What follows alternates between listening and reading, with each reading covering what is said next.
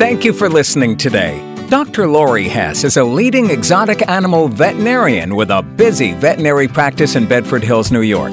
If you need more information on any ZuPreem product or have questions for Dr. Lori, go to our website at www.zupreem.com where you can contact us. Make sure to follow us on Facebook for more information on upcoming podcasts, education, and Facebook fun. Welcome to the Zoo Nation podcast channel brought to you by ZuPreem. ZuPreem makes healthy food for pet birds, rabbits, guinea pigs, and ferrets. If you're listening today, your home has probably experienced the love and happiness of owning a non traditional or exotic pet. We know it's a zoo in your home sometimes. Here's Dr. Lori now to help you learn more about the care of that special pet in your home.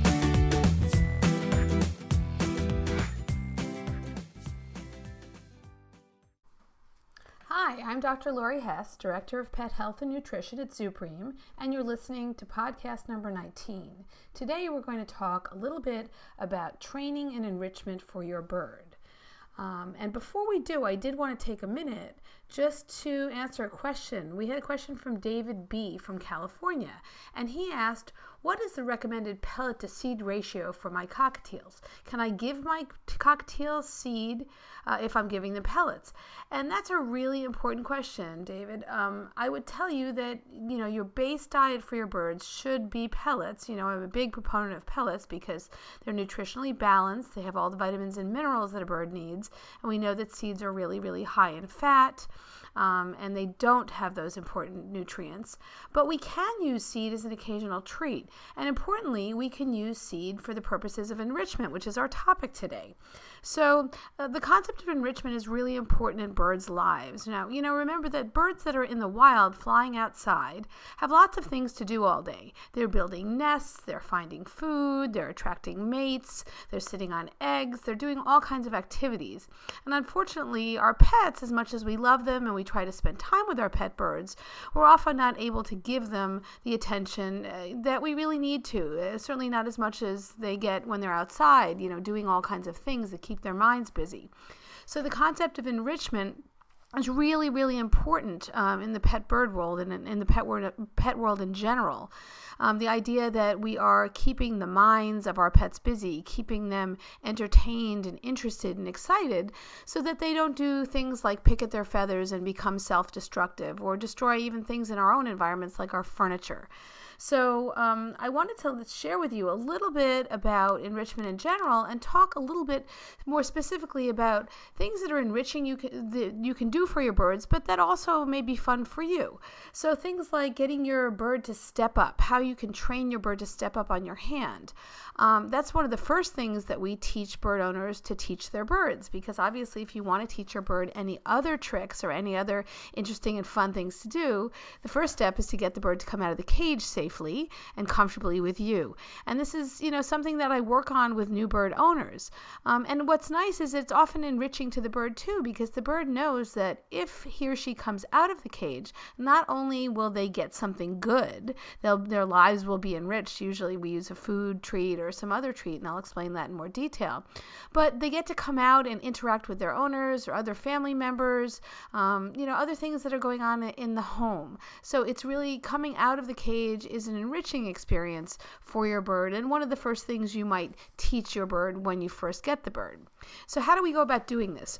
Well, really when you're training a bird to do any kind of activity any kind of trick or um, process you have to remember that you know when you're teaching a new behavior why do we do behaviors? We do behaviors really for one of two reasons to get something good something we like or really to avoid something bad.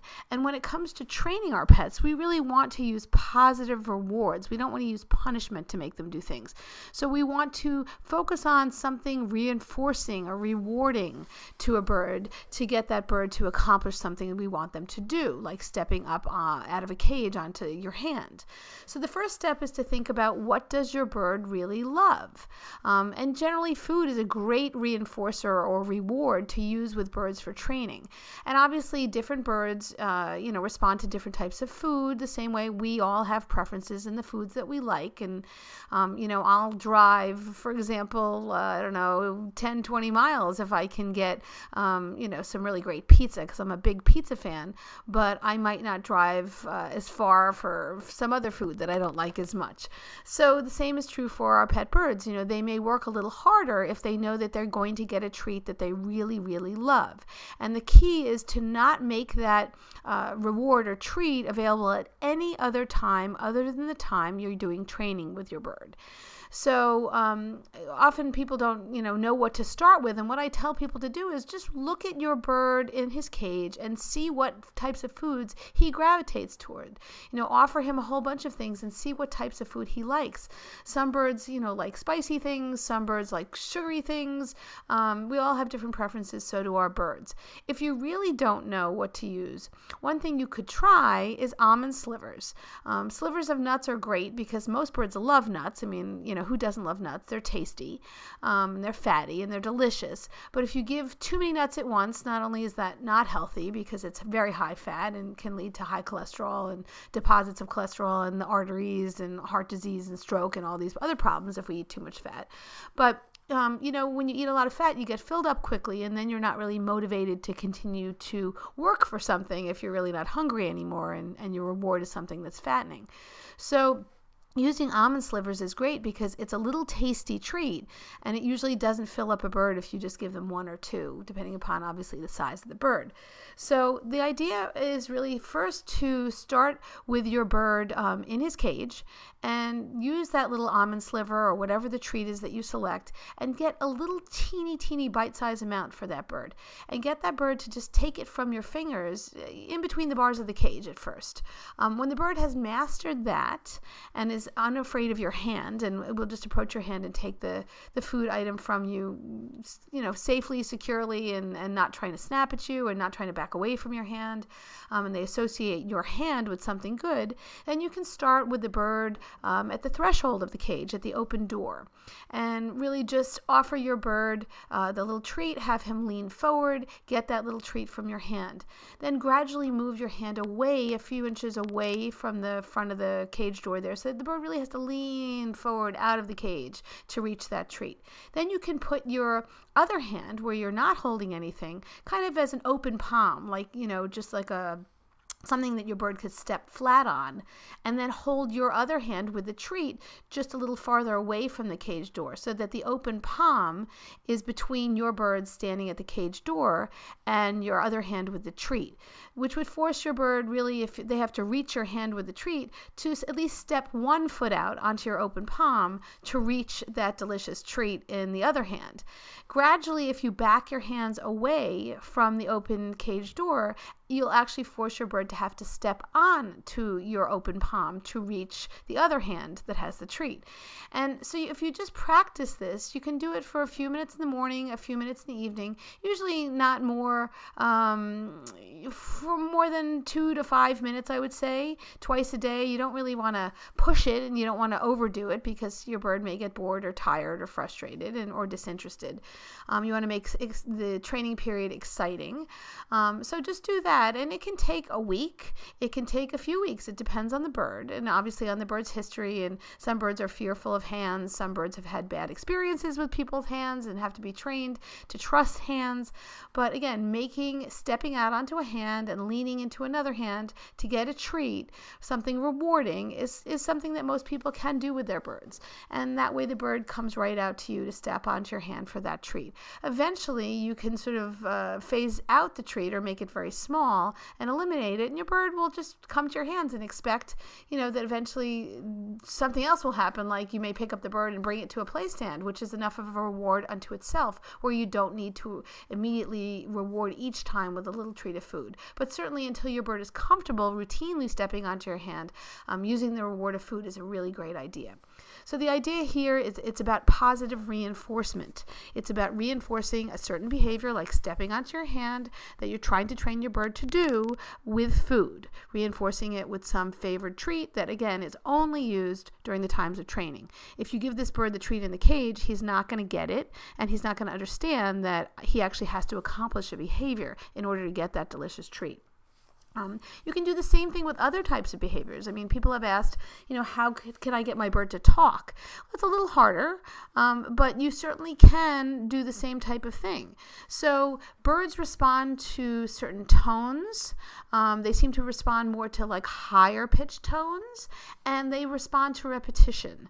So, birds will learn to repeat words, but what's interesting is they will often learn the, the words in context. So, it's not just a matter of repetition, they may learn that they should say a certain word in a certain context.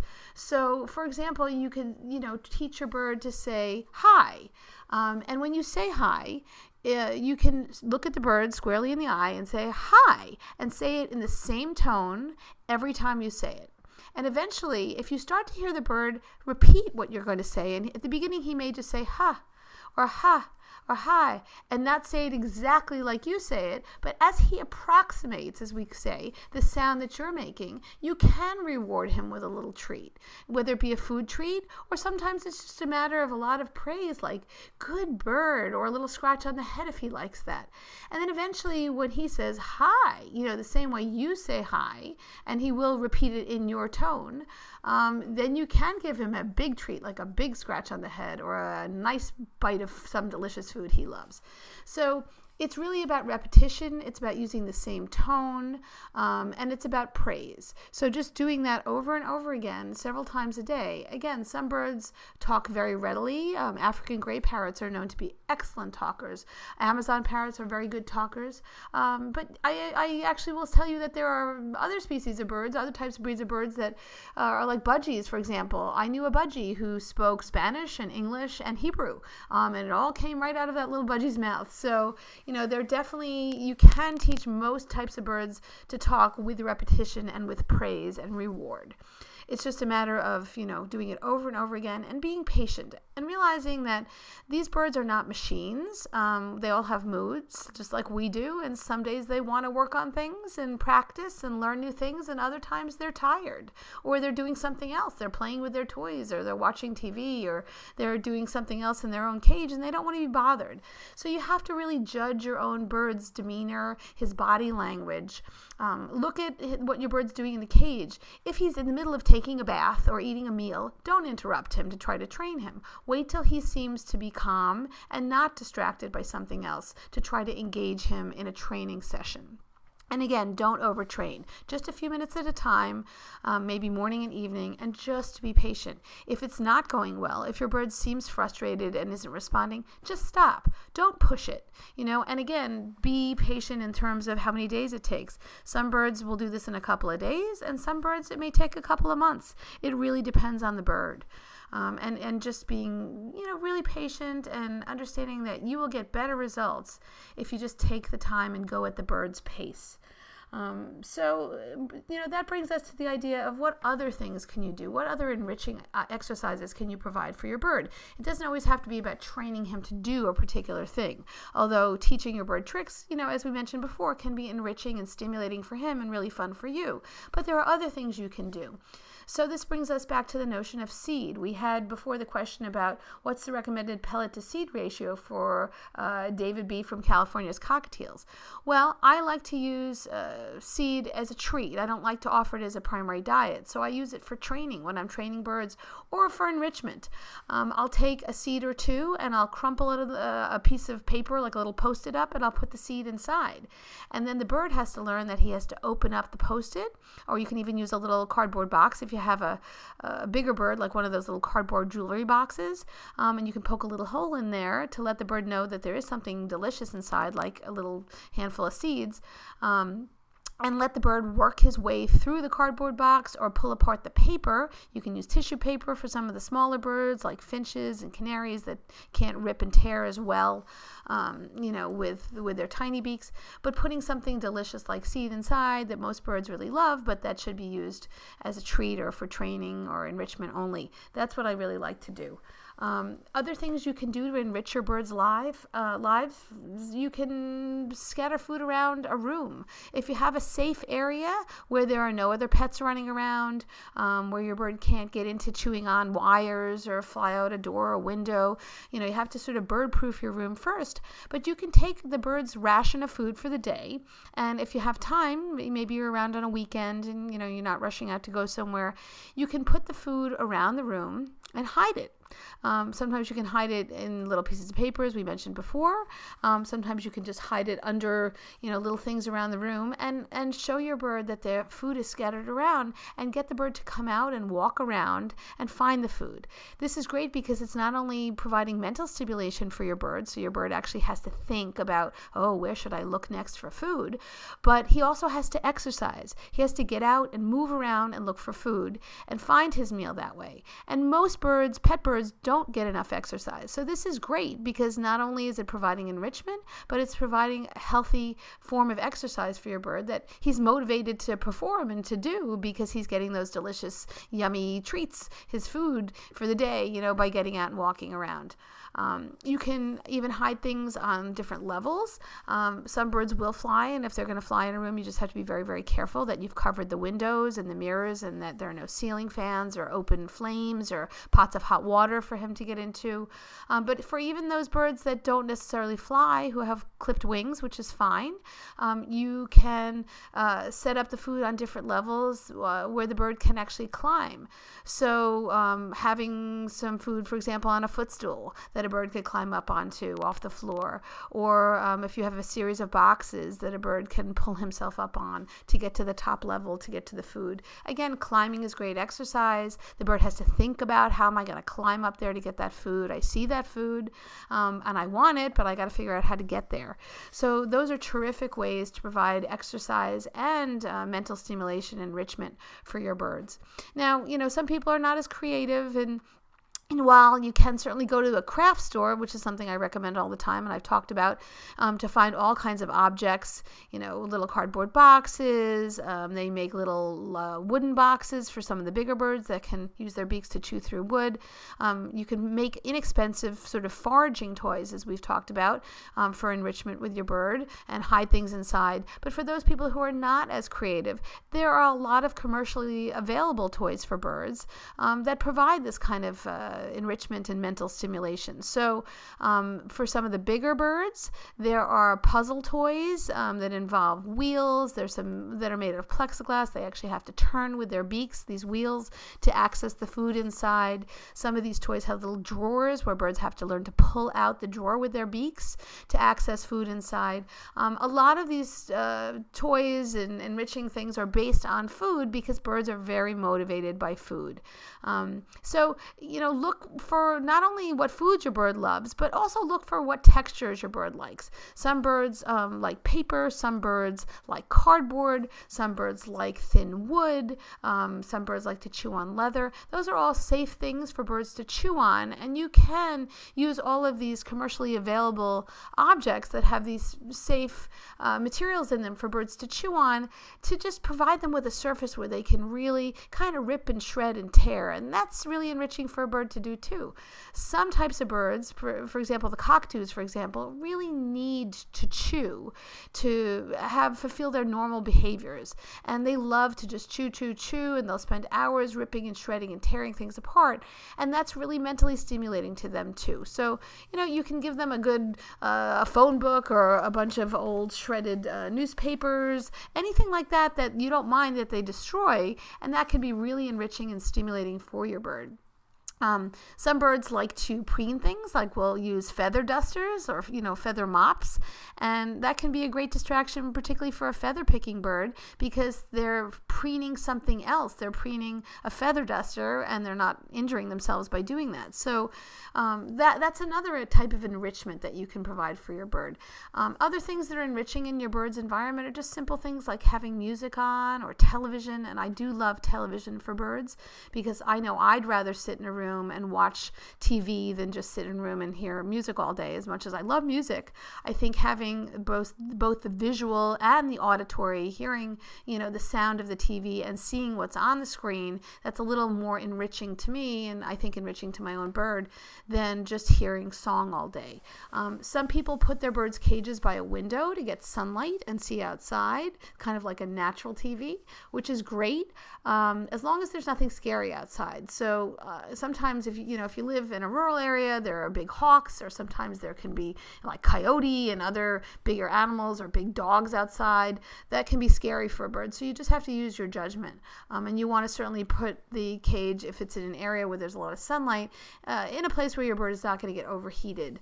Um, but uh, even placing your bird's cage somewhere in the house where there's a lot of activity. Um, you know, if there's a family room and you're in the family room a lot and, and your, your family sits there and, you know, talks to each other a lot or watches TV um, or even in the dining room, that's a great centrally located area for your bird's cage to sit so that that bird is not isolated and has a lot of interaction with the family.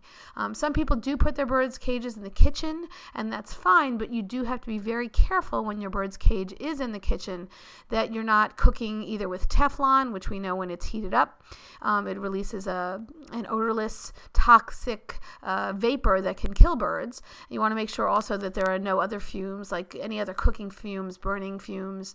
Um, and, and, you know, you, again, you have to just be very careful when you have your bird in your kitchen because there are a lot of potential toxins and dangers there. Um, it's fine if you're paying attention um, and you move your bird out of the kitchen when you're cooking. Certainly, the kitchen is a, a hub of traffic for most homes, but just realize that you know there are some dangers there. So just be careful if you're going to keep your bird in uh, a place like a kitchen. I know from my own bird, uh, one of my birds, he has a sleeping cage, so he understands that that his that's his quiet area, and then he has his day cage, which is in our family room where we sit all day and we're home and we read there. Um, you know, the TV's there. There's a lot of activity. So my bird learns that you know this is the one place that's the enriching place, and there's lots going on, and then there's that other place, the sleeping cage, where at night I go to and I'm expected to be quiet and I can go to sleep um, very comfortably there. So it actually teaches the bird about his own environment um, by providing him with one area for enrichment and another area for quiet and sleep. Um, it sounds kind of crazy, but you know that's what we do. We have our own bedrooms, and that's where we go to sleep. And then we have our family rooms, or our dining rooms, or our living rooms, or the other areas in the house where we interact with people and our family members and the rest of the flock for the bird. So, I hope this has given you some ideas um, about how to provide enrichment for your bird. A lot of these are very simple and don't require uh, a lot of expense or a lot of thought. As I said, there are some commercially available enriching toys out there if you're, you know, not wanting to have to be too creative and think about this yourself. Um, but just remember, you know, when you're listening to Zoo Nation like this, I'm going to give you some tips um, about how you can improve your bird's life. And throughout these episodes, if you follow our ZuPreem Facebook page, we will have posts there before every show where you can ask questions for me to answer on the show. And you're also going to see some sneak peeks there to episodes you might have missed there.